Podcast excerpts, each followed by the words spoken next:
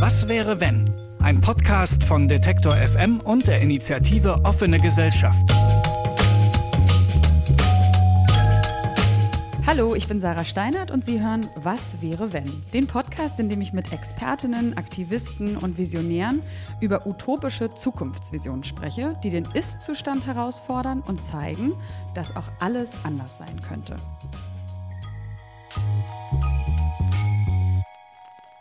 Heute Mittag, als das Thermometer 34 Grad angezeigt hat und man kaum noch atmen konnte, weil das viele Beton und die Abgase der Autos die Hitze noch verstärkt haben, dachte ich kurz mal wieder daran, wie schön es eigentlich wäre, wenn man nicht in der Stadt leben würde, sondern irgendwo draußen im Grünen.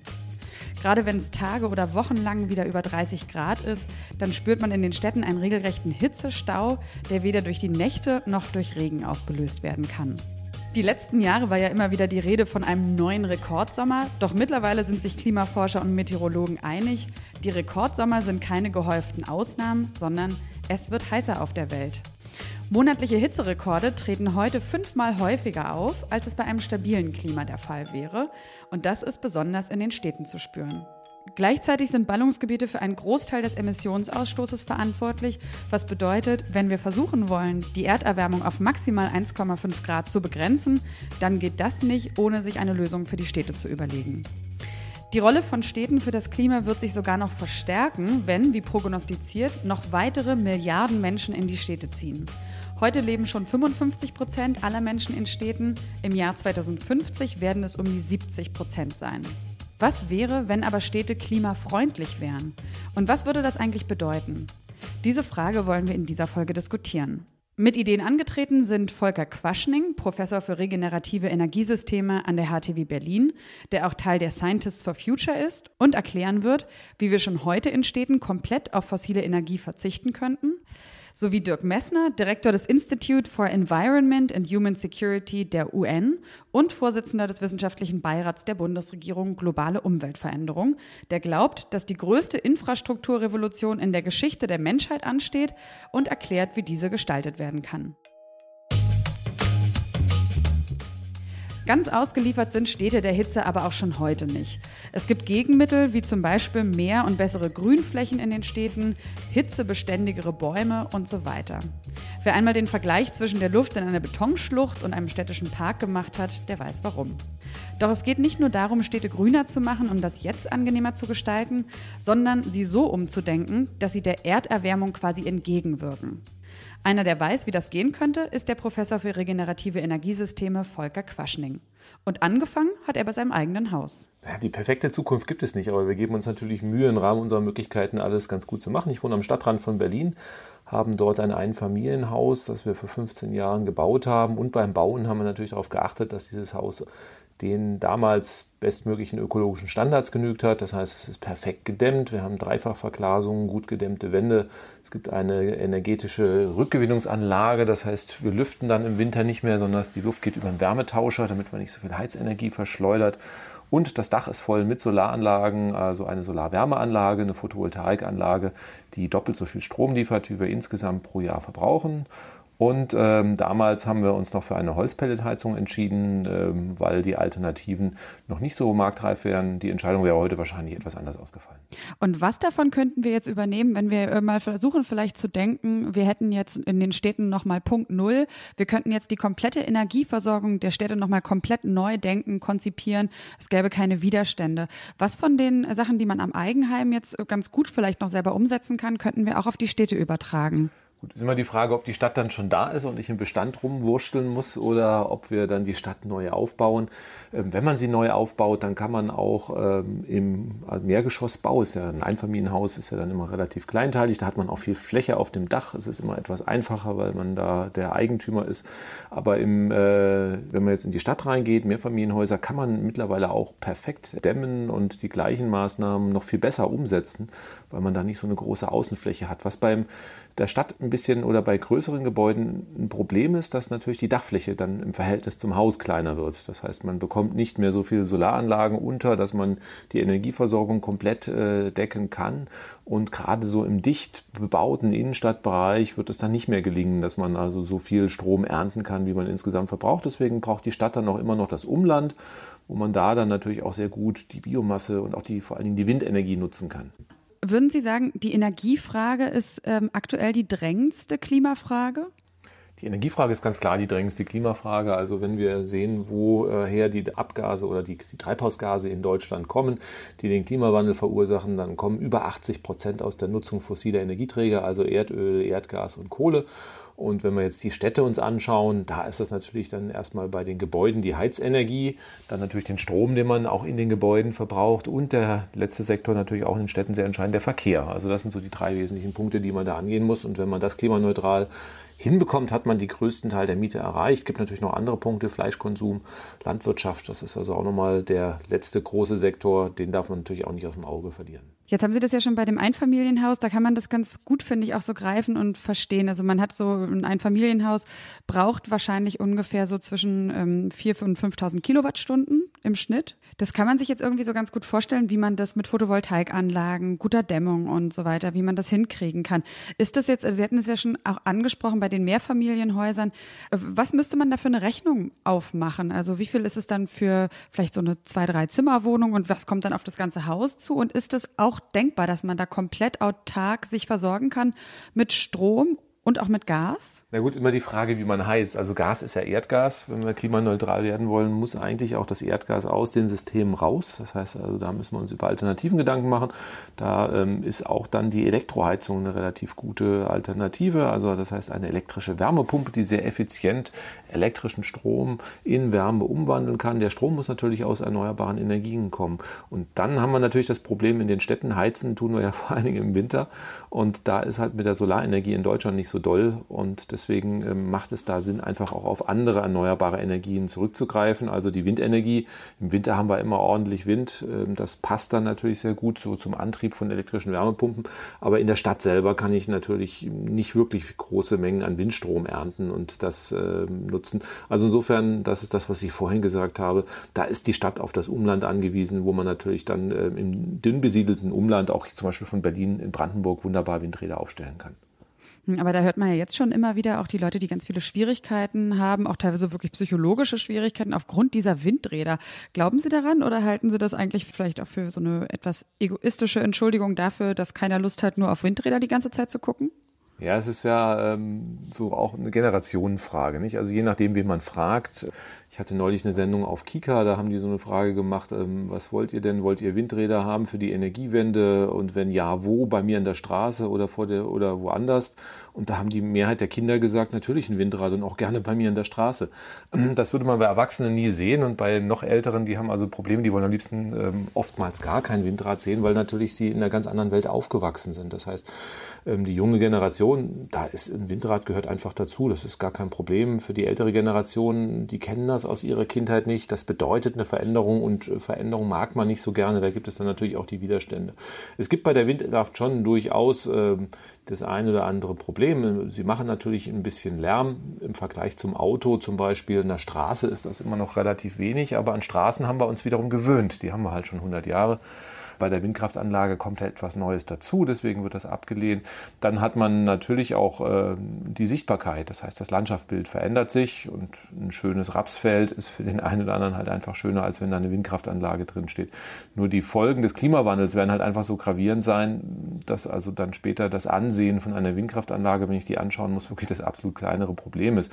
Und dann sagen natürlich aber auch zu Recht die Leute auf dem Land, naja, die Windenergie, äh, ihr in der Stadt braucht den ganzen Strom und wir müssen jetzt hier auf dem Land die die Windräder aufstellen und das alles ertragen. Und ähm, da habe ich auch immer gesagt, ja, also da muss man gucken, dass man eine faire Lastenverteilung auch hinkriegt und notfalls auch das äh, auf dem Land dann finanziell zum Beispiel bezuschusst. Hat sich aber jemand aus der Stadt auch schon mal beschwert, hat gesagt, naja, aber wie sieht's denn andersrum aus? Die aus, auch vom Land, die fahren dann immer zum Arbeiten in die Stadt Und wenn ich an der Hauptstraße wohne, muss ich denn den ganzen Dieselgestank abkriegen. Also das heißt, äh, im Prinzip sorgt auch dadurch äh, die Landbevölkerung für eine Belastung in der Stadt. Und darüber muss man dann einfach mal fair diskutieren. Also das heißt, es gibt hier Lasten in beide Richtungen. Wir haben hier ein großes Problem zu stemmen, den Klimawandel. Und da muss man reden, wie wir die dann auch entsprechend verteilen und abpuffern können.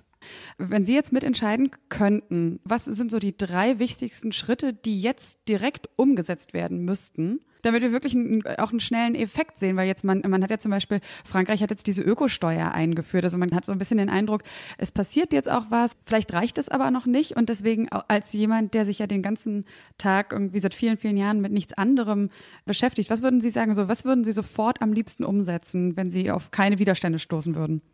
Naja, das sind dann nicht nur drei, sondern das sind wahrscheinlich 300 Schritte, die wir dann insgesamt brauchen. Also einen haben Sie schon angesprochen, dass wir fliegen. Flugverkehr macht in Deutschland ungefähr 10 Prozent der Emissionen. Darüber muss man ganz intensiv reden. Also ähm, einfach permanent in den Urlaub zu jetten und dann den Müll zu trennen, das macht irgendwo keinen Sinn zu meiner Kindheit ist man nicht in den Urlaub geflogen, war zu teuer. Also ähm, das ist einfach auch so neue Verhaltensmuster, die man einfach sich überlegen muss, muss das auf Dauer einfach, kann das nicht mehr so bleiben.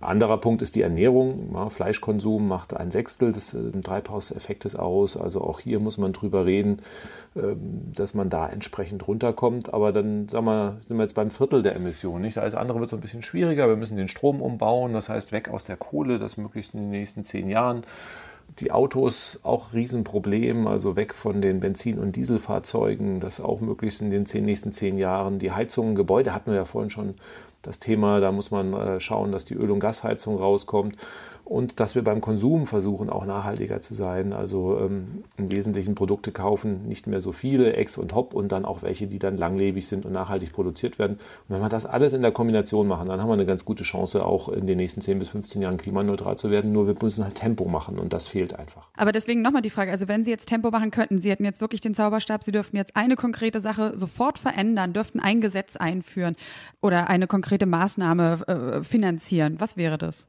Also ganz klar, wenn wir klimaneutral werden wollen, dann brauchen wir erstmal klimaneutrale Energieversorgung. Und ich würde als erstes erstmal gucken, dass wir wirklich ganz viel Solar- und Windenergie dazu bauen. Also das heißt, dafür sorgen, dass wir den Ausbau der Solar- und Windenergie verfünffachen.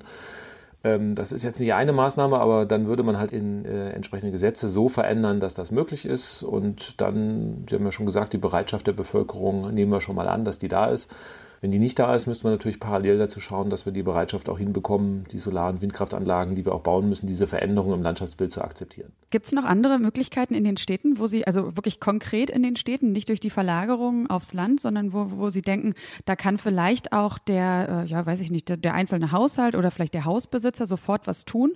Also ich würde jetzt zum Beispiel mal sowas sagen wie, also man kann sich, äh, wenn man die Möglichkeit hat, kann man Photovoltaik aufs Dach bauen in den Städten? Was kann man, was könnte man noch alles tun? Also man kann richtig viel bauen, man kann es aufs Dach bauen mit, mit Vermietern, man kann sich als Mietergesellschaften zusammentun, man kann sogar Solarmodule an den Balkon hängen, da gibt es also auch Möglichkeiten. Also das wäre die eine Möglichkeit.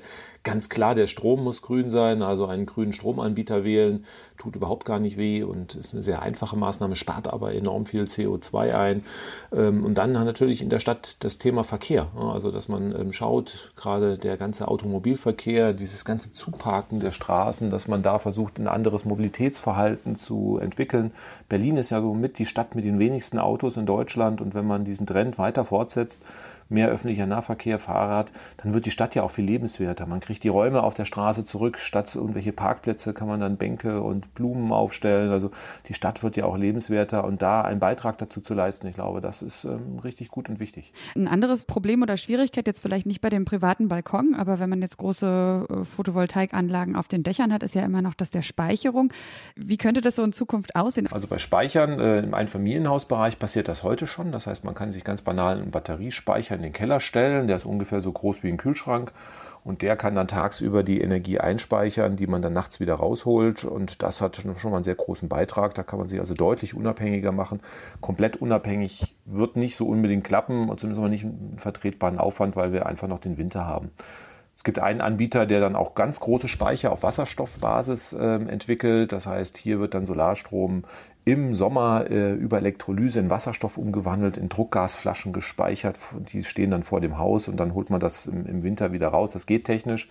Der Aufwand ist aber enorm und solche Anlagen sind dann auch irre teuer. Deswegen würde ich da dann auch sagen, dann lieber im Winter auf die Windkraft zurückzudrücken, die einfach da ist und die muss ich dann halt einfach nicht von dem Sommer in den Winter speichern. Das Ganze ist dann halt einfach einfacher und billiger. Aber es ist schon ein Ding eigentlich, finde ich, dass es technisch so viele Möglichkeiten mittlerweile gibt und man so wenig aber davon integriert sieht jetzt zum Beispiel auch im Stadtbild, oder? Also liegt es daran, dass die, dass die zum Teil, Sie haben es jetzt auch schon angedeutet, zum Teil doch noch relativ teuer sind oder ist das noch ein ja doch auch noch ein Mangel an Bewusstsein dafür, wie drängend die Klimafrage ist? Oder gibt es da auch wirklich so juristische, politische oder wirtschaftliche Widerstände? Also warum haben wir noch nicht überall die Hausfassaden zutapeziert mit Photovoltaik? Also ist, ist wirklich äh, ein Dilemma, dass es eine, eine, Kombination von all diesen Problemen ist. In der Stadt selber, wenn man in diese größeren Städte reinguckt, dann ist der Solaranteil äh, enorm gering. Berlin nutzt nicht mal ein Prozent der Solarpotenziale. Nicht? Also dass man sieht, da ist... Verschenkte Energie. Ja, aber das ist im Neubau, wenn man guckt, es wird ja gebaut, da schießen die Häuser wie Pilze aus dem Boden. Keines dieser Neubauten hat eine Photovoltaikanlage drauf. Das liegt einfach an der Struktur. Das heißt, es sind einfach ähm, Investoren, die bauen die Häuser, die bauen technischen Mindeststandard. Die Bundesregierung hat diesen Standard niedrig gehalten. Das heißt, die Häuser werden nicht so gedämmt, wie man sie eigentlich dämmen könnte. Ähm, es ist nicht vorgeschrieben, eine Photovoltaikanlage auf dem Dach zu haben und dann passiert das einfach auch nicht. Und deswegen ist es ganz wichtig, dass diese Rahmenbedingungen geändert werden, dass man sagt, also Neubauten, die müssen sofort eine Photovoltaikanlage haben. Man könnte ja sogar darüber nachdenken, die Grundsteuer wird reformiert. Warum ähm, koppel ich die Grundsteuer zum Beispiel nicht an den CO2-Abdruck des Gebäudes? Und ähm, derjenige, der halt ein sparsames Gebäude hat, zahlt weniger. Derjenige, der die Umwelt über Gebühr belastet, würde dann mehr bezahlen. Solche Ideen werden aber gar nicht durchgespielt, sondern dass man lässt alles beim Alten. Und die alten Bedingungen, die äh, sind einfach, man ist träge, man baut es halt einfach nicht. Und wenn man es baut, dann muss man sich noch mit komplizierten Gesetzen rumärgern. Die Rendite ist überschaubar und das führt einfach dazu, dass halt einfach in der Kombination so wenig passiert. Sie sind ja auch Teil von den ähm, Scientists for Future, also Sie unterstützen als Wissenschaftler ja die Fridays for Future. Äh, glauben Sie, dass, also wir hatten ja vorhin schon kurz drüber geredet, dass das jetzt schon so irgendwie so ausreicht, dass der Druck massiv genug wird und dann wirklich die Politik die unangenehmen Veränderungen irgendwie implementiert oder sind Sie da eher noch latent pessimistisch? Na, ich bin schon noch etwas pessimistisch. Ähm, das Problem ist einfach die Bevölkerung und das Volk und die Politik. Also technisch und ökonomisch ist die Energiewende problemlos zu gestalten und zu machen. Ähm, aber wir haben einfach diese enormen Widerstände bis hin dazu, dass Leute sich für den Klimaschutz einsetzen, dann äh, wüsteste Bedrohungen bis hin zu Mordandrohungen bekommen, wo ich also überhaupt gar nicht verstehe, wie sowas passieren kann. Man versucht ja wirklich nur das Überleben der nächsten Generation zu retten. Nicht? Und dann sieht man, dass einfach ganz, ganz viele Leute einfach diese Veränderungen noch nicht wollen. Und die Politik ist natürlich auch nur ein Spiegelbild der Bevölkerung. Das heißt also, ähm, welche, welcher Politiker würde sagen, nee, ich mache jetzt keine Energiewende, wenn bei Umfragen 99 Prozent sagen würden, ja, das mache ich und ich bin auch bereit, die ganzen äh, Sachen zu tragen. Natürlich würde dann jeder Politiker die Umwelt äh, Sachen dann auch umsetzen und die Klimaschutzmaßnahmen. Und deswegen müssen wir die Bereitschaft in der Bevölkerung einfach auch erhöhen. Klimaschutz bedeutet A, dass wir uns verändern müssen, dass wir auch mal den einen oder anderen Euro ausgeben für entsprechende Klimaschutzmaßnahmen und dass man auch die eine oder andere Last trägt, mal auf eine Solaranlage gucken oder auch das eine Windrad. Und daran scheitert es mittlerweile schon. Und diese Überst Widerstände zu überwinden, das ist noch eine enorme Herausforderung. Ich glaube, da werden wir noch einige Monate auf die Straße gehen müssen und zu protestieren, dass es auch irgendwann in den letzten Kopf reingeht, dass es hier um die Existenz der nächsten Generationen geht und nicht irgendwie eine grüne Spinnerei. Und ist das einfach nur eine Notwendigkeit oder würden Sie sagen, da liegt vielleicht auch noch mal eine neue Chance? Da glitzert es irgendwie auch so ein bisschen am Ende, wenn denn alle mitziehen würden und die Problematik irgendwie als solche erkennen würden.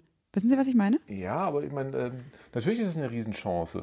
Alle glauben, äh, eine Veränderung macht alles immer schlechter, aber jetzt gucke ich mir doch die Stadt an. Also wir haben die stark befahrenen Straßen, wo ich irgendwo am liebsten gar keine Mietwohnung mehr nehme, weil wenn ich das Fenster aufmache, ersticke ich in Abgasen, es ist laut die Straßen sind zugeparkt, früher konnten da die Kinder spielen. Also es ist ja auch ein Stadtbild, was man so hat, wo man sagt, das wird ja immer schlimmer. Die Leute stehen dann zwei Stunden im Stau jeden Tag und äh, da wird ja auch Lebenszeit ver vernichtet. Nicht? Man hat einfach auch durch diese Lärmbelästigung in den Städten einfach auch, auch enormen Stress, was dann zu Gesundheitsproblemen führt. Also ähm, das wäre alleine nur der Bereich Verkehr, die Heizungen und die Klimaproblematik sorgt auch für Gesundheitsschäden. Also es wird einfach, äh, wenn wir das angehen, auch ein besseres Leben sein. Nur ähm, für viele ist einfach eine Veränderung damit verbunden, dass man sagt, oh, es könnte ja auch alles schlechter werden, deswegen lehnen die das ab.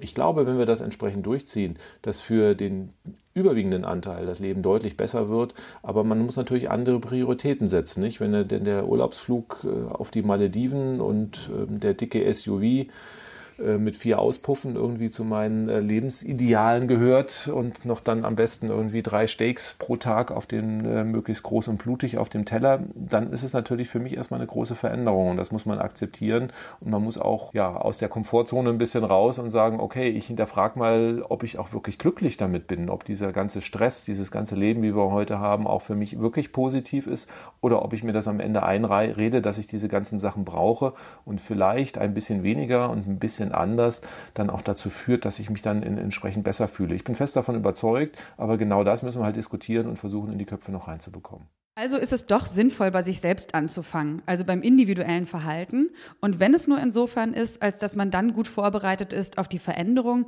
die mit an Sicherheit grenzender Wahrscheinlichkeit kommen werden, einfach weil sie kommen werden müssen.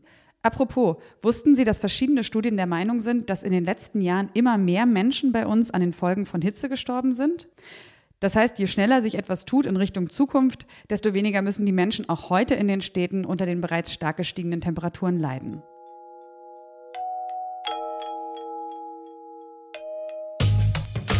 Erinnern Sie sich noch an die Prognosen vom Anfang? An die, die sagen, dass bis 2050 rund 70 Prozent aller Weltbewohner in Städten leben werden? Darin liegt eine enorme Doppelbelastung für das Klima, die vermutlich die größte Infrastrukturrevolution der Menschheit nach sich ziehen wird. So sieht es zumindest Dirk Messner. Er leitet das Institut für Umwelt und menschliche Sicherheit der Universität der Vereinten Nationen und berät außerdem die Bundesregierung in Sachen globale Umweltveränderung. Klima, Städte und Zukunft der Menschheit sind für ihn gar nicht voneinander zu trennen. Denn die Treibhausgasemissionen von Städten werden in den nächsten Jahren noch mal stark zunehmen. Eben weil nicht nur mehr Menschen in Städten mehr Treibhausgasausstoß bedeuten, vorausgesetzt die Energieversorgung bleibt, wie sie ist, sondern auch weil eine zusätzliche Belastung entsteht, da für all diese Menschen, die in die Städte ziehen werden, ja auch noch gebaut werden muss. Also zunächst mal zu den wichtigsten Trends, mit denen wir es zu tun haben. Ne? Die OECD-Länder, die Industrieländer haben bereits einen Urbanisierungsgrad von etwa 80 Prozent erreicht, im Durchschnitt der Industrieländer. Und das bleibt in etwa stabil. Das heißt, in den Industrieländern erfahren wir keine weitere zunehmende Urbanisierung, sondern da geht es aus einer Klimaschutzperspektive darum, dass man die Städte klimaverträglich umbaut. In Afrika, Lateinamerika und Asien haben wir Verstädterungstrends. Dabei kommen die meisten Menschen in die urbanen Räume in Asien, zahlenmäßig gesehen. Am schnellsten geht der Urbanisierungsprozess vonstatten in Afrika. Die Geschwindigkeit ist also am höchsten in Afrika. Und in Lateinamerika sehen wir noch kleine Zuwächse, aber keine rasanten mehr. Das heißt, die beiden äh, Kontinente, äh, in denen es darum geht, wie man neue Urbanisierung jetzt äh, klug managt, sind vor allen Dingen afrikanische Länder und, und asiatische Länder. Das ist die eine Frage, der eine Trend. Ne, wo findet überhaupt Urbanisierung, in welcher Größenordnung statt? Die zweite Geschichte ist dann, was für Strukturen ergeben sich da?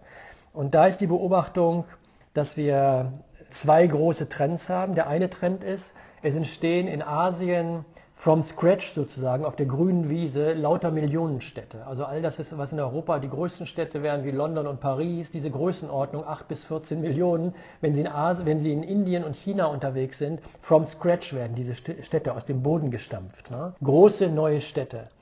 Und dann sehen wir äh, schon existierende große Städte, die weiter ausmeandern in zwei Richtungen. Einerseits kommen Slums hinzu. Die Zahl der Slumbewohner wird sich, wenn man die Trends von heute fortsetzt, wenn sich da also nichts verbessert, wird sich in etwa verdoppeln von jetzt 800 Millionen Menschen, die in Slums leben, auf dann 1,6 Milliarden Menschen in 2050. Also diese Slums äh, werden größer werden.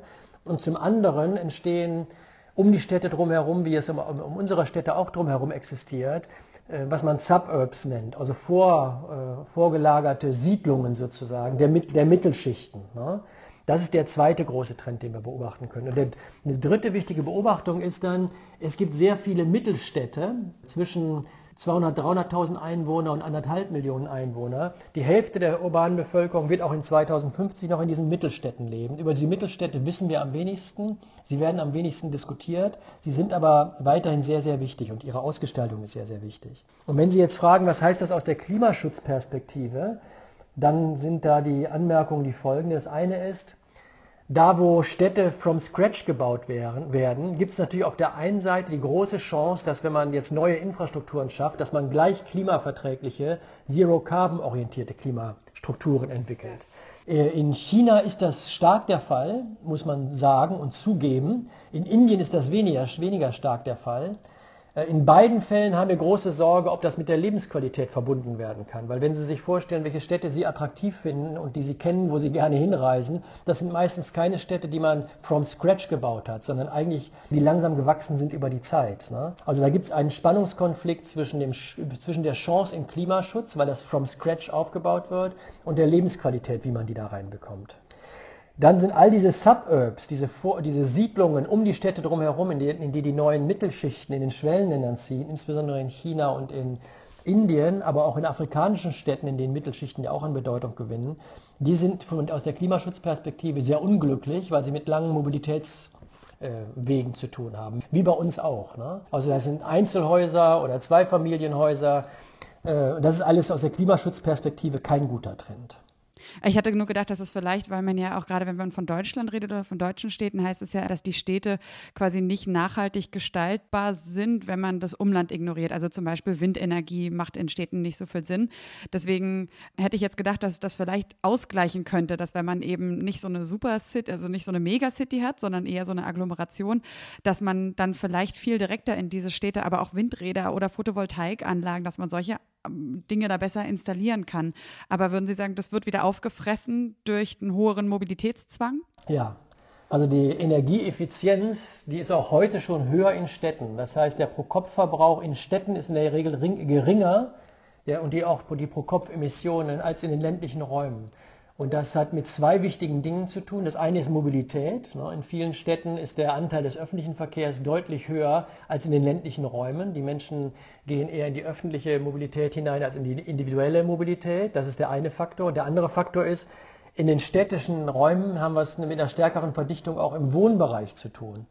Und deswegen sind auch die pro Kopf, und während wir im ländlichen Bereich ja eher kleinere Siedlungsstrukturen haben, auch kleinere Häuser haben, und deren Energieeffizienz und deren äh, Klimaeffekt fällt deswegen ungünstig aus. Das heißt, das ist eigentlich auch so ein bisschen ein verzerrtes Bild, dass man sich manchmal vorstellt, dass auf dem im ländlichen Raum, das äh, alleine weil es vielleicht grüner drumherum ist und die Leute, ne, dass es irgendwie gar nicht unbedingt klimafreundlicher ist. Ähm, deswegen haben Sie meine Frage, die nächste jetzt auch schon so ein bisschen beantwortet. Man kann also wahrscheinlich nicht sagen, dass Städte jetzt per se klimafeindlicher sind, oder? Nein, nein, nein, das sind sie nicht. Das ist nicht die Herausforderung. Die Herausforderung ist, zweierlei. Ne? Wir, müssen, wir müssen sowieso bis 2050 die schon existierenden urbanen Infrastrukturen für die dreieinhalb Milliarden Menschen, die jetzt in den Städten leben, die müssen wir umbauen in Richtung Klimaverträglichkeit. Das sind die Gebäude, die gedämmt werden müssen, wo wir neue Heizungen reinbauen müssen und so weiter. Das sind die Energiesysteme um die Städte drumherum und die Mobilität natürlich. Das ist die Diskussion, die wir im Augenblick jetzt in Deutschland führen. Ne? Und die müssen wir weltweit führen. Und das zweite große Problem ist, wir kriegen in einer unglaublich kurzen Zeit, nämlich in drei Dekaden, eine verdoppelte urbane Infrastruktur aufgebaut. Und wie man diesen schnellen Prozess jetzt in klimaverträgliche Bahnen hineinstupst, das ist unglaublich schwierig, weil im Gegensatz zu der Energieherausforderung, wie man Energiesysteme baut und so weiter, wir haben ja noch keine Zero-Carbon-Cities nirgendwo auf der Welt. Also wir können nicht sagen, guckt euch mal an, wie die Stadt X aussieht, so muss man jetzt Städte entwickeln, sondern alle Städte befinden sich in diesem Prozess des Umbaus in diese Richtung. Es gibt noch keine wirklichen Best Practices. Ne? Und äh, wenn das eben misslingt, dann bauen wir da Pfadabhängigkeiten rein und das, was wir in der Ökonomie Lock-ins nennen. Da kommt man schlecht wieder raus aus solchen Infrastrukturen. Können Sie das nochmal äh, erklären, dieses Lock-in-Prinzip, dass man da jetzt nichts einbauen möchte, was man später nicht wieder umkehren kann? Ja, genau. Also wenn Sie erstmal ein Energiesystem um eine Stadt gebaut haben, das auf Gas äh, basiert beispielsweise. Oder wenn Sie eine, eine Mobilitätsstruktur für eine Stadt entwickelt haben. Die lässt sich dann ja nicht in der nächsten Phase einfach zurück und umbauen. Sie können zur Not ein Kraftwerk schließen oder auch eine Berg, ein Bergwerk schließen. Aber eine ganze Stadt zurückzubauen, kommt ja im Grunde genommen eine, einer Neukonzeption der Stadt gleich. Ne? Es klingt ja jetzt auch so bei Ihnen schon raus, es ist technisch und ökonomisch ja eigentlich, zumindest in Deutschland sagt man, aber wahrscheinlich eigentlich auch global gesehen problemlos möglich, eine Energiewende hinzubekommen. Sehen Sie das auch so? Und woran scheitert es denn dann Ihrer Meinung nach? Naja, den, den, wie der Energiesektor der Zukunft aussieht, darüber haben wir ja relativ klare Vorstellungen. Ne? Also das wird erneuerbar sein, das wird für eine Übergangszeit noch viel mit Windenergie bestückt sein. In der mittleren und längeren Frist ab 2050, 60 wird es im Wesentlichen solarbasiert sein. Das Energiesystem der Zukunft haben wir einigermaßen vor Augen. Ne? Aber in Bezug auf die Städte haben wir eine ganze Reihe von Problemen, die noch nicht komplett gelöst sind weil wir haben noch keine Städte, an denen wir uns orientieren könnten, in denen es keine Emissionen gibt. Ne? Und wenn wir in die Städte hineinschauen, müssen, müssen ab jetzt, wenn diese Städte neu gebaut werden, weil die werden in den nächsten 30 Jahren gebaut für dreieinhalb Milliarden Menschen, wir müssten ab jetzt Zero-Carbon-Mobilitätssysteme in die Städte bringen. Ne? Die, die fortgeschrittensten Städte, die wir im Augenblick haben, da ist der Anteil der öffentlichen Mobilität liegt irgendwo zwischen 50, 60 Prozent. Wir müssen jetzt aber für 100 Prozent planen. Also die Mobilitätsstruktur muss völlig umgebaut werden. Dann haben wir die Gebäude. Ne? Bei den Gebäuden geht es einmal darum, wie man sie kühlt und dämmt. Da können wir einigermaßen sagen, wie man sowas macht und wie teuer sowas ist und was für zusätzliche Kosten auf uns zukommen. Aber ein sehr, wichtiger Punkt, der bisher ungeklärt ist, besteht darin, dass wir die Gebäude ja im Wesentlichen aus Stahl, Beton, Aluminium und Glas bauen. Und das sind alles Industriezweige, die hochenergieintensiv sind und im Augenblick deswegen sehr klimaintensiv äh, ausfallen, also klimaschädlich ausfallen. Wenn wir alleine die Städte für die nächsten, die Gebäude für die nächsten dreieinhalb Milliarden Menschen mit diesen alten Baustoffen äh, entwickelten und bauten, dann hätten wir schon das Budget an Treibhausgasemissionen aufgebraucht, das kompatibel wäre mit einer globalen Temperaturerhöhung Richtung 1,5 Grad. Also in dem Bereich gibt es noch unglaublich viel zu arbeiten. Wir haben noch keine Ersatzstoffe, mit denen wir morgen früh starten könnten. Also Arbeit auch nochmal als Stichwort. Ähm, Sie haben das ja auch in dem Zeitartikel von 2016, den Sie zusammen mit Hans-Joachim Schellenhuber geschrieben haben, gesagt, dass die größte Infrastrukturrevolution in der Geschichte der Menschheit ansteht und dass Urbanisierung deshalb zum zentralen Thema der Weltpolitik und der internationalen Kooperation werden muss. Sie haben ja auch schon beschrieben, dass es schon auch noch Unterschiede gibt, auch gerade beim Wo stehen natürlich verschiedene Länder, Städte weltweit gerade auch in ihrer Entwicklung, dementsprechend verschiedene Herausforderungen. Trotzdem nochmal die Frage, also das ist ein, müsste ein Anliegen der Weltpolitik sein. Welche Institutionen sehen Sie denn dafür verantwortlich? Und sind es wirklich die Institutionen? Ja, es hört sich ja vielleicht erstmal komisch an, dass man findet, dass lokale Entwicklung, Städteentwicklung, Weltpolitik interessieren sollte. Ne? Aber der Link zwischen den beiden ergibt sich aus der Klimaschutzperspektive. Wenn wir diese Städte jetzt in die falsche Richtung entwickeln, dann können wir zwei Grad globale Erwärmung nicht halten, sondern werden bei Business as usual. Wenn wir die Städte der Zukunft zu bauen, wie die Städte, die im Augenblick vor uns stehen, dann landen wir bei vier Grad globale Erwärmung. Deswegen ist die städtische Entwicklung ein Thema, das weltweit von Bedeutung ist. Deswegen muss sie zu einem Thema der Weltpolitik werden. Und die Beobachtung ist, sie ist es noch nicht. Die Energiepolitik zum Beispiel ist ja ein Thema der internationalen Politik. Wenn Sie in die G7 hineinschauen oder die G20 oder die Weltbank, ne, überall dort haben Sie Taskforces zur Energie und Energietransformation. Also, dass die Zukunft der Energiesysteme für die Zukunft der Menschheit und die Zukunft des Klimaschutzes von herausragender Bedeutung sind, das ist allen klar und das sieht man in den weltpolitischen Strukturen gespiegelt. Wenn Sie aber in die G7 reingucken oder die G20 hineingucken, dann gibt es dort keine Taskforces, keine Arbeitsgruppen, die sich mit der städtischen Entwicklung, mit der urbanen Entwicklung beschäftigen. Und wir haben uns deswegen stark engagiert, in die Richtung zu drängen, das zu tun. Das Gleiche sieht man auch in den Entwicklungsbanken. Die Weltbank, die Afrikanische Entwicklungsbank, die Lateinamerikanische Entwicklungsbank. Das sind ja die großen öffentlichen Institutionen, die öffentliche Infrastruktur finanzieren in den Weltregionen. Die haben allesamt strategisch ausgerichtete Energieportfolien und Abteilungen, in denen jetzt der Umbau Richtung Erneuerbare läuft. Für Städte gibt es diese Abteilungen gar nicht. Da finden Sie Unterabteilungen und Gruppen, die beschäftigen sich mit Slum-Entwicklung, die nächsten mit Mobilität, dann andere, die kümmern sich um Ressourcenflüsse in Städten. Aber wie man Städte jetzt Richtung Zero, Zero Carbon drängt, aus einem Guss sozusagen, dieser kurzen Zeitspanne, das wird noch nicht strategisch bearbeitet in den Entwicklungsbanken. Also das Thema ist als Thema der Weltpolitik noch nicht da angekommen, wo es hin müsste. Aber woran liegt es? Also wenn sich so viele Experten ähm, da so einig sind, dass es so drängend ist? Ja, bisher äh, war das eben ein, ein Seitenthema. Das liegt auch ganz sicher darin, dass die Städteforscher sind vor allen Dingen auf lokale Örtlichkeiten ausgerichtet. Also wenn Sie sich die Städteforschung angucken, dann finden Sie da Experten für Delhi oder Lagos oder Paris oder Sao Paulo und so weiter. Die Städteforscher sind lokal ausgerichtet.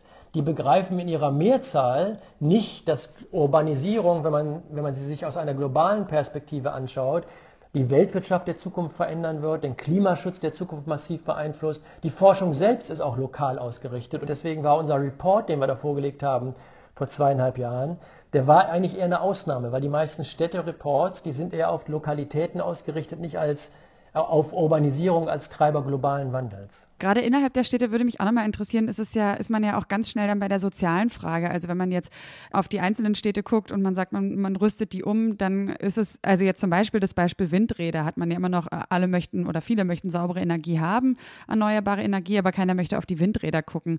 Jetzt ist es, wenn man sich vorstellt, Photovoltaikanlagen werden zum Beispiel überall an den Hauswänden implementiert, wird es bestimmt auch Leute geben, die sagen, boah, das wäre jetzt eigentlich nicht so schön, möchte ich nicht drauf gucken. Und das sind dann auch die Leute, die sich das vielleicht leisten können. Also wie wie wichtig ist da die soziale Frage, gerade wenn es um die Implementierung von erneuerbaren Energien geht in Städten? Also insgesamt ist die Argumentation bei denen, die sich um diese Nachhaltigkeitstransformation und Klimaschutz äh, kümmern, dass ohne die Stärkung der sozialen Entwicklung werden wir auch die Klimafragen nicht gelöst kriegen, weil wenn die Menschen den Eindruck haben, insbesondere die, die eben schon in der, in der sozialen Struktur ihrer Gesellschaften weiter unten stehen, wenn die den Eindruck haben, da wird Klimaschutz für zukünftige Generationen betrieben und wir sollen das finanzieren und haben keinen Nutzen davon, dann wird das nicht funktionieren. Also wir müssen Klimaschutz und soziale Entwicklung zusammen sehen. Und was ich jetzt, was ich persönlich gelernt habe bei dieser Auseinandersetzung mit den Städten ist, dass die, das, Wohlbe das Wohlbefinden der Menschen, von uns allen eigentlich, hängt sehr stark von den anderthalb, zwei Quadratkilometern ab, die um uns drum herum bebaut sind. Da, wo wir zu Hause sind, also da, wo wir wohnen, wo die Kinder zur Schule gehen, wo es Parkanlagen gibt oder keine Parkanlagen. Also wenn 80 Prozent der Menschen in 2050 in Städten leben, dann wird das Wohlempfinden der Menschen vor allen Dingen von der Gestaltung der Städte abhängig sein. Und deswegen müssen wir viel mehr uns darauf konzentrieren, wie wir Städtebau und Städteentwicklung mit sozialer Entwicklung und menschlichem Wohlbefinden verbinden. Und dazu haben wir in unserem Gutachten, das wir damals vorgelegt haben, auch eine Reihe von Vorschlägen gemacht und haben den Begriff dann benutzt, von der Eigenart der Städte. Wollen Sie da mal vielleicht noch ein paar dieser Vorschläge vielleicht noch kurz uns erzählen? Ja, was zum Beispiel sehr fundamental ist, ist, wie viele öffentliche Räume es in Städten gibt und wie viele Grünflächen es in Städten gibt. Weil in Städten, in denen es keine öffentlichen Räume gibt, äh, bleibt die Stadt für diejenigen, die den Zugang dann zu privaten Räumen die öffentlich gestaltet sind, große Kaufhäuser und so weiter. Wer diese Zugangsmöglichkeiten nicht hat, der bleibt eigentlich vom Stadtleben äh, ausgesperrt. Also öffentliche Räume sind sehr wichtig. Grün ist sehr wichtig. Grün hat sehr viel, grüne Städte erreichen ein höheres Gesundheitsniveau bei der Versorgung ihrer Bürger als Städte, in denen das Grün wegfällt. Ne? Und dann gibt es Untersuchungen, die sehr schön zeigen, dass in unwirtlichen Städten, wenn Sie an Häuserschluchten denken, ohne Grün, ohne öffentliche Räume, da nutzen die Bürger ihre Städte nicht. Die Bürger gehen dann in ihre Stadt, um einzukaufen, ihre Kinder zur Schule zu bringen, zur Arbeit zu fahren und dann fahren sie in ihre Wohnung zurück. Und wenn sie es mit schönen, wirtlichen Städten zu tun haben, mit öffentlichen Räumen, Grün und äh, den Möglichkeiten, Austausch zu pflegen, dann nutzen die Bürger ihre Stadt, um sich zu treffen. Das heißt also, ob, sie, ob wir es schaffen, Bürgergesellschaften zu entwickeln, wo Menschen sich auch treffen können, oder ob man die Menschen in ihren Häusern wegsperrt sozusagen, das entscheidet auch über die Qualität der Demokratie am Ende des Tages. Also das sind ja alles die sozialen Fragen. Was ist jetzt nochmal die Brücke zum Klima? Ja, wir müssen beide Fragen zusammen angehen. Ne? Und es gibt eine Reihe von Punkten, wo das gut zusammengeht. Also wenn Sie Städte grüner bauen, dann haben Sie eine grüne Infrastruktur, die Treibhausgase äh, aufnimmt. Ne? Äh, grüne Infrastrukturen, also, also Parkanlagen und Wälder um die Städte drumherum und auch in den Städten selber kühlen die Städte. Also sie tragen dazu bei, Hitzestaus in Städten zu vermeiden. Wenn wir die Autos aus den Städten rausbekommen und sie ergänzen durch eine oder sie ersetzen durch eine gute öffentliche Infrastruktur in Bezug auf die Mobilität, dann kann das auch das Lebensgefühl und das Wohlempfinden der Menschen verbessern. Also wir müssen nach diesen Lösungen suchen, wo wir gemeinsam Klimaschutz betreiben und das Wohlempfinden der Menschen verbessern. Aber darüber hinaus hat das Wohlempfinden der Menschen natürlich auch eine eigene Qualität. Ne? Also wir müssen auch fragen, wie eigentlich Städtebau, wie Architektur ausschauen sollte, sodass Menschen in ihren Städten sich gerne aufhalten und äh, Wohlempfinden entwickeln können. In der Globalisierungsdebatte haben wir oft das Gefühl, die wichtigen Entscheidungen über die wichtigen Parameter, die fallen in Washington und in Shanghai und in Peking. Aber wie wir unsere Städte gestalten, da haben wir Einflussmöglichkeiten und das hat sehr viel zu tun mit menschlicher Würde und menschlicher, menschlichem Wohlergehen. Also jetzt hatten Sie vorhin schon gesagt, es gibt eigentlich noch keine Städte, die so ein richtig gutes Beispiel wären für das, wo man, für das, wo man vielleicht hinkommen möchte. Also es gibt noch keine Null-Emissionsstädte, aber es gibt ja wahrscheinlich schon einige, die ein bisschen beispielhafter wären als andere. Gibt es da welche, an welche Sie, an, an die Sie denken? Und wenn ja, was ist in denen anders und vielleicht auch warum ist da schon was anders? Ja, also Nordeuropa ist gut aufgestellt, wenn es um den, um den Einstieg in die Klimaverträglichkeit geht. Also Stockholm und Kopenhagen und Oslo sind Städte, die sich da gut entwickelt haben. Auch in den, in den Niederlanden gehen die Emissionen in den Städten runter. Und die wesentlichen Investitionen werden dort in den Energiesystemen gemacht, um den Energieverbrauch der Städte erneuerbar zu gestalten und in der Mobilität. Also die nordeuropäischen Städte, aber auch Holland sind da viel fixer unterwegs als wir zum Beispiel in Deutschland. Das sind interessante Entwicklungen. Wenn ich Richtung Afrika schaue, ist Kigali eine interessante Stadt, in der versucht wird, Verkehr öffentlich zu organisieren und den Zugang zu äh, Mobilität für, für alle Menschen zu verbessern und zugleich auch die Energieversorgung umzubauen Richtung Erneuerbare. Also auch in Afrika gibt es durchaus positive Beispiele in diese Richtung. In Asien ist der große Trend in China, die Klimaverträglichkeit sehr, sehr ernst zu nehmen. Aber das, was wir eben unter sozialer Entwicklung und, und Eigenart der Städte diskutiert haben, äh, das funktioniert dort weniger gut. Und warum nicht? Also woran liegt es? Das ist, das ist sehr, sehr schwer. Ne? Also das ist der Punkt, den hatte ich eben in der Diskussion schon mal zu machen versucht, dass sich Städte in so kurzer Zeit in dieser Größenordnung entwickeln und das zusammenbringen mit einer Stadt, die dann auch noch lebensfreundlich ausgestaltet ist, an deren Entwicklung die Bürger selbst teilhaben, das ist sehr schwer. Ne? Wenn Sie in zehn Jahren eine, Stadt komplett aus dem Boden stampfen, da ist mit Bürger, Bürgerbeteiligung, ist es da nicht weit her. Ne? Also genau, das heißt, wahrscheinlich hätte man vielleicht dann sagen müssen, okay, man hängt beides gleich hoch, äh, soziale Gerechtigkeit und Klimagerechtigkeit und nimmt dann vielleicht aber auch ein langsameres Tempo in Kauf, oder? Ja, genau. Das wäre, das ist einer unserer Ratschläge in der Studie, die wir gemacht haben. Wir sollten versuchen, diese Geschwindigkeit, die jetzt im System der Urbanisierung drin ist, eher rauszunehmen und dafür zu versuchen, Lebensqualität und Städteentwicklung ins Zentrum zu stellen und den Klimaschutz damit zu verbinden. Ich hatte bisher immer so ein bisschen den Eindruck, dass die Städte, in denen schon was passiert, oft Städte sind, die jetzt schon enormen Druck haben, zum Beispiel, weil sie sowieso schon unter, gerade in den Sommermonaten, unter sehr hohen Temperaturen leiden und dass sie deswegen äh, eine klimafreundlichere Stadtstruktur schon etabliert haben. Wenn Sie jetzt aber die skandinavischen Länder als Beispiele bringen, da ist das ja nicht der Fall. Also gibt es da irgendwie so einen Mechanismus, wo man sagen kann, oder sind das zu viele unterschiedliche treibende Faktoren, die dazu führen können, dass Städte da innovativer sind als andere. Das sind unterschiedliche Mechanismen. Also in China ist der Treiber für die Klimaorientierung das Bewusstsein und das Wissen auch in der chinesischen Elite, dass globale Erwärmung sich besonders stark auswirken wird auf China selber. Also das ist da der Treiber des Umbaus. Ne? In Nordeuropa fällt es leichter, die Mobilität umzubauen in Richtung Elektromobilität und geteiltes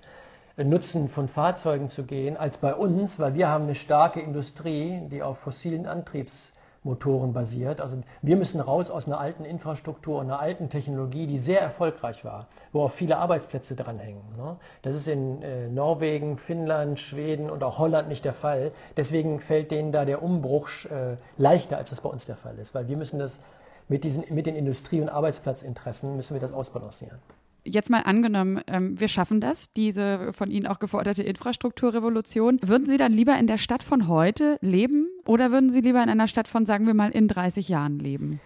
Naja, wenn man die so entwickelt, wie, wie wir uns das in unseren Szenarien vorstellen, in positiver Hinsicht, dann würde ich gerne in diesen Städten in 30 Jahren leben, weil wir würden dann im Wesentlichen 90 Prozent weniger Autos äh, in den Straßen stehen haben, weil das wird über den öffentlichen Nahverkehr und geteilte Mobilität organisiert.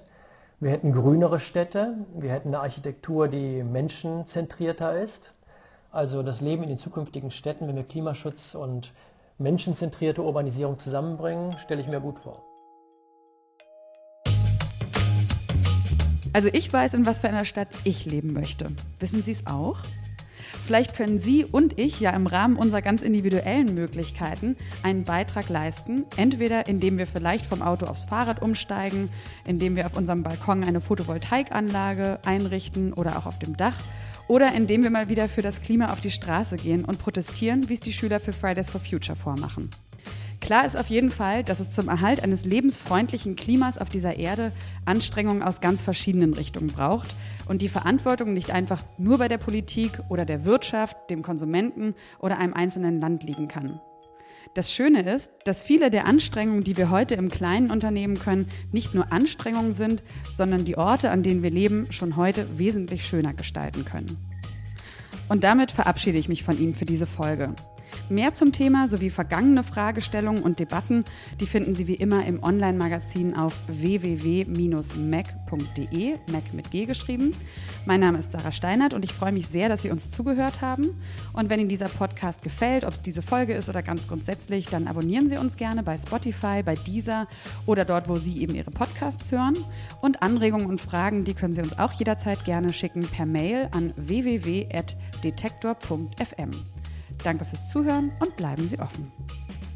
Was wäre wenn? Ein Podcast von Detektor FM und der Initiative Offene Gesellschaft.